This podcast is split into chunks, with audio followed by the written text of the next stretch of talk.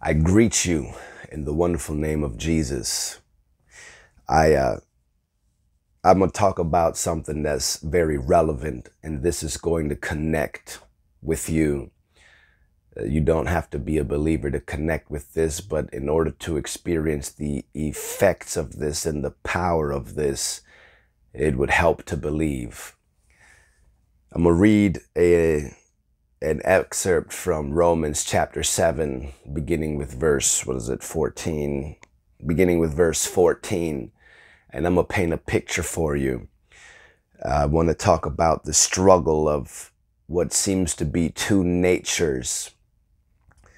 Listen to what the apostle wrote. Listen to, listen to the human that God used to write most of the New Testament, the one that reached the Gentiles, the one that saw Jesus, well, he, the one that had an encounter with Jesus and whose life was instantaneously changed. He went from going this way, slaughtering believers, to going this way, to affirming that indeed Jesus is the Christ and he is the true and living God, the only Savior that we have. Romans chapter 7 verse 14 and the scripture reads in the new in the, the King James version for we know that the law is spiritual but I am carnal sold under sin. For that which I do I allow not. For what I would that do I not. But what I hate that do I if then I do that which I would not, I consent unto the law that it is good. Now then, it is no more I that do it, but sin that dwelleth in me. For I know that in me, that is, in my flesh, dwells no good thing. For the will is present with me, but how to perform that which is good, I find not. For the good that I would, I do not. But the evil which I would not, that I do. Now, if I do that I would not, it is no more I that do it, but sin that dwelleth in me. I find then a law that when I would do good, evil is present with me. For I delight in the law of God after the inward man. But I see another law in my members, in my flesh, in my body, warring against the law of my mind and bringing me into captivity to the law of sin, which is in my members. And many of us have come to this conclusion in our struggle for righteousness and holiness. Oh, wretched man that I am, who shall deliver me from the body of this death? The apostle paints a very vivid picture of the struggle of two natures where on the one hand, I have a desire to do everything that's right, everything that's good, everything that's pleasing to God. It's even said in the scripture that I delight in the law of God after the inward man.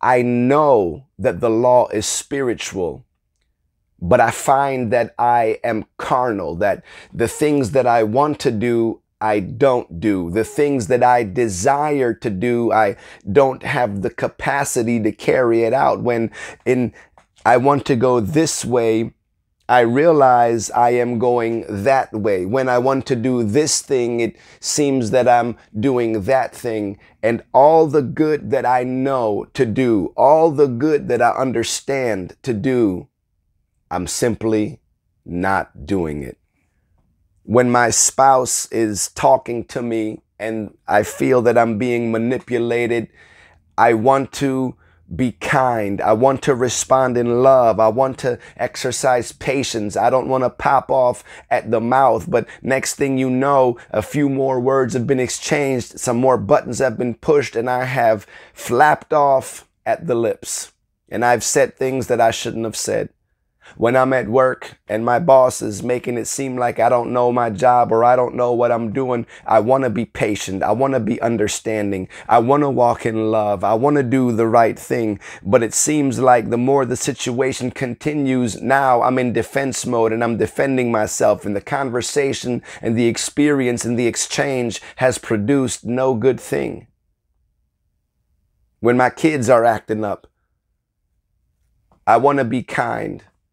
I want to show love. I want to have peace when an unexpected bill shows up. I don't want to be caught off guard and I don't want to let my mind run rampant all over the place. I don't want to imagine evil. I want to imagine peace. I want to remember that God is with me, but somehow I end up panicking and worrying and full of fear and anxiety. I'm doing the opposite of what I know to do. I'm experiencing the opposite of what I've read in the Word of God. What is wrong with me? What's going on? The apostle gives us insight in Galatians chapter 5, beginning with verse 16. This I say then walk in the Spirit, and ye shall not fulfill the lust of the flesh. For the flesh lusteth against the Spirit, and the Spirit against the flesh. And these two or these are contrary the one to the other, so that ye cannot do the things that ye would. So I have the flesh and I have the spirit clashing contrary to one another. The, the flesh wants to go this way and, and drive this way and chase after the feelings and walk after the emotions and do the little carnal desires that it has. I want to eat this Snicker bar. I want to eat the Snicker strudel or whatever it is. I want to drink soda after a certain time. Uh, I want to restrict myself, and the flesh is pushing against the spirit, and the spirit is pushing, saying, No, we want to live right and be healthy, and I want to get in shape. And the flesh says, Yes, I know, but I want to eat this cake over here, and I want to lay down and watch Netflix. And the spirit is saying, No, read the Bible, get into the word, remember the presence of God. And the flesh is saying, Yeah, I like that, but right now I just feel like doing this. And we're caught up in a fight. It's like there's two people that are rumbling in the ring of our hearts, and we experience the shaking and the thumping and the after effects of this tiny war within us. What's going on? The Bible talks about being carnally minded in Romans chapter 8 and being spiritually minded it says that we need to be spiritually minded to have life and peace. It says that if we're carnally minded, that we would die spiritually. If the answer is to walk in the spirit so that I don't fulfill the lust of the flesh, how do I walk in the spirit? What does that look like? For years, I've struggled with this. I've wrestled with this. I didn't understand how to do that. It frustrated me, frustrated me. It seemed like the answer is right there, yet the answer is hidden. I don't know how to do what the Bible is saying until I started studying the mind and the brain and the relationship between the two. There is a difference between your brain, your actual physical organ of thought, and there's a difference between that and the mind the immaterial, invisible, non corporeal part of us, where our will is, where we can choose to think and make decisions. The brain is a part of the flesh, along with all of the chemicals that cause us to experience the emotions that we experience. The Bible says in Romans chapter 7, it talks about the motions of sin in the flesh. You ever been moved by an emotion to do something that's contrary to the will of God? The motions of sin in the flesh. So we have our will and we have the brain, the physical organ. The brain is designed to do everything that the mind tells it to, that the mind programs it to. And this is how we program the brain with the decisions that we make. Every time we make a decision, a conscious choice, that decision is recorded in the brain, literally, physically written into the brain. The brain has neurons. Our brain is made up of neurons, tiny little cells. They're brain cells that have arms and a tail or a stem. And actually, they look like trees. And all these little trees, these neurons, they connect with one another.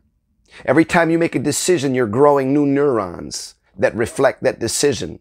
And these neurons connect with other neurons of the same type that you've made the same decision and they build a network, a concept, an imagination, a vision, an image of how you see things and how you feel about things. Because these neurons, these brain cells are also responsible for creating the chemicals that cause you to experience certain emotions.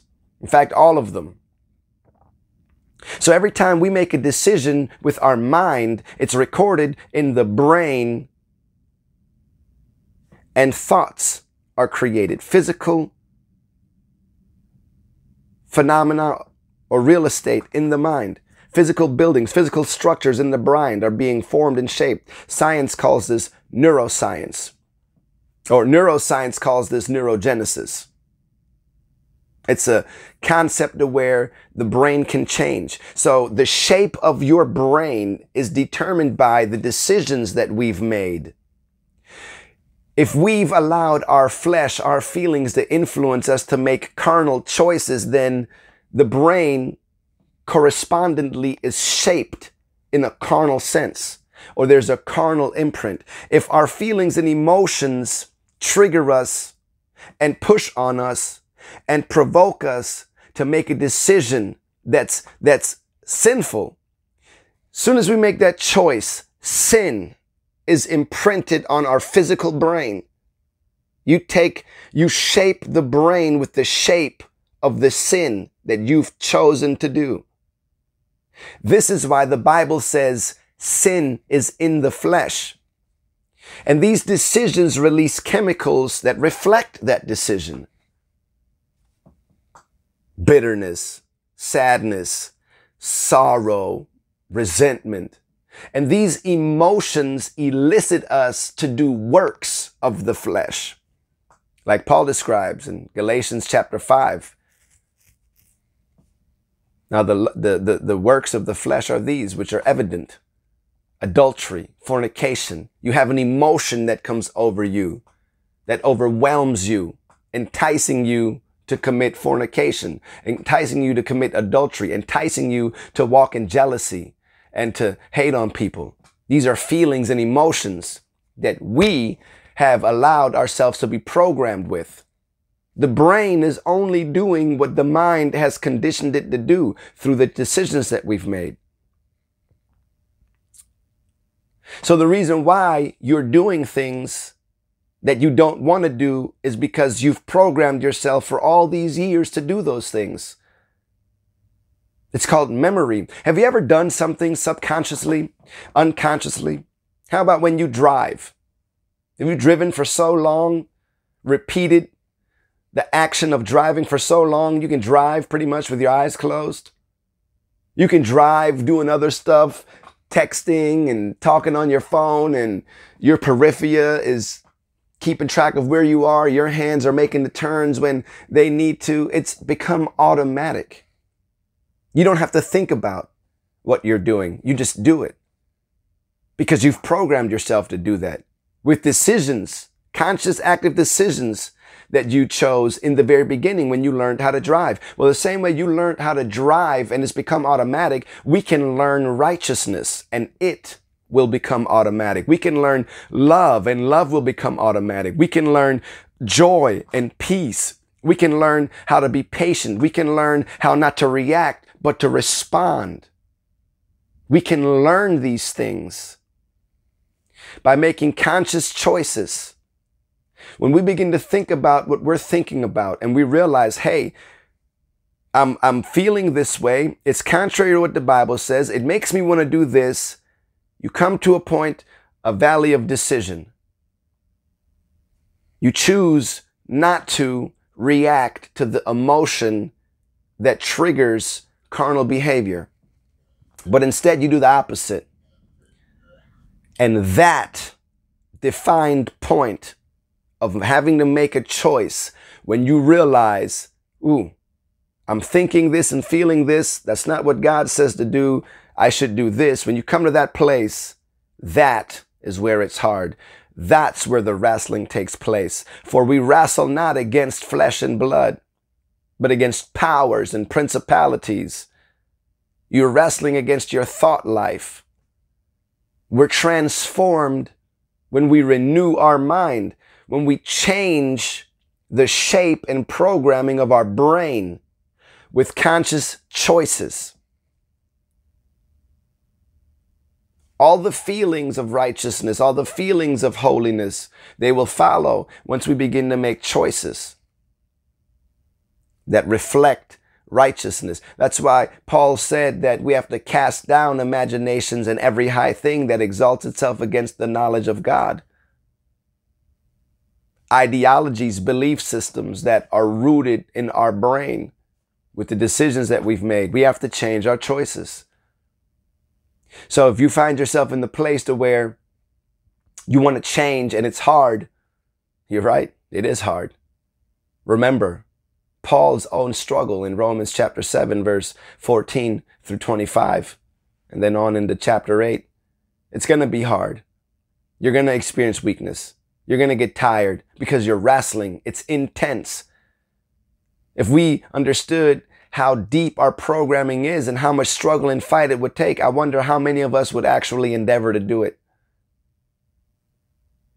I know that I've been in a place where I felt so overwhelmed, I thought, man, I'll never get out of this. What's the use of trying? I'll never change this. What's the use? I've been doing this for days, for weeks, for months, struggling and fighting with this. I feel like I'm getting nowhere. Don't give up because God gave us a promise. When you don't feel the promise in your life, when you feel like the promise is not there, I'm not seeing it, make the decision anyway to believe. He said, My grace is sufficient for you. My strength is made perfect in weakness. That's why we need prayer. That's why we need the Holy Ghost, the Spirit of God. Because he said, through the Spirit, we can mortify, put to death the deeds of the flesh. Do you realize that dying to the flesh is it's not just fasting? It's not just saying no to the food. But every time you come to the place to where you have to make a decision, do I choose to do carnal, what I feel, or do I choose to do what's right? Every time you choose to do what's right, you've driven a nail in the flesh. You have died to the flesh. And when we die to ourselves, we are promised resurrection power. The scripture says that we are raised up in newness of life. Every time you make a choice, every time you make a decision to do the right thing, you're dying to the flesh. Paul said, I die daily. Daily, I make decisions to follow after the Spirit. That's what walking in the Spirit is. When my flesh wants to eat Snickers, let's say, okay, I want to get in shape. I want to watch what I eat. I love Snickers. No more Snickers. And then six o'clock at night, the flesh comes strolling all along and says, Man, a Snickers would be good right now, bruh. How about it? Let's go get a Snickers.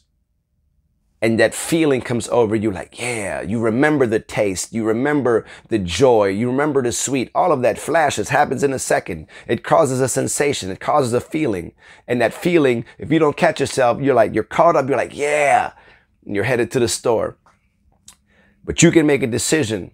This is where you need God. God, help me to, to come to the place where I can choose. Help me to recognize what I'm thinking about so that I'm in a position to make the choice. And when you just say, ah, oh, mm, no, that's why the Holy Ghost is your helper because the Holy Ghost will speak to you and say, hey, didn't you say you don't want to eat Snickers? Didn't you say you don't want to do that?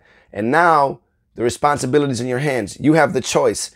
I do this or I don't do this. A lot of times we don't even catch ourselves with a choice. We just do it. We're programmed. That's where God comes in. That's where the Holy Ghost comes in. The Holy Ghost stops you and now presents you with a choice. Carnal, spiritual.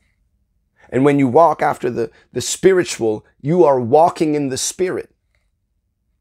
Don't tell me that you cannot do it. Somewhere you can start.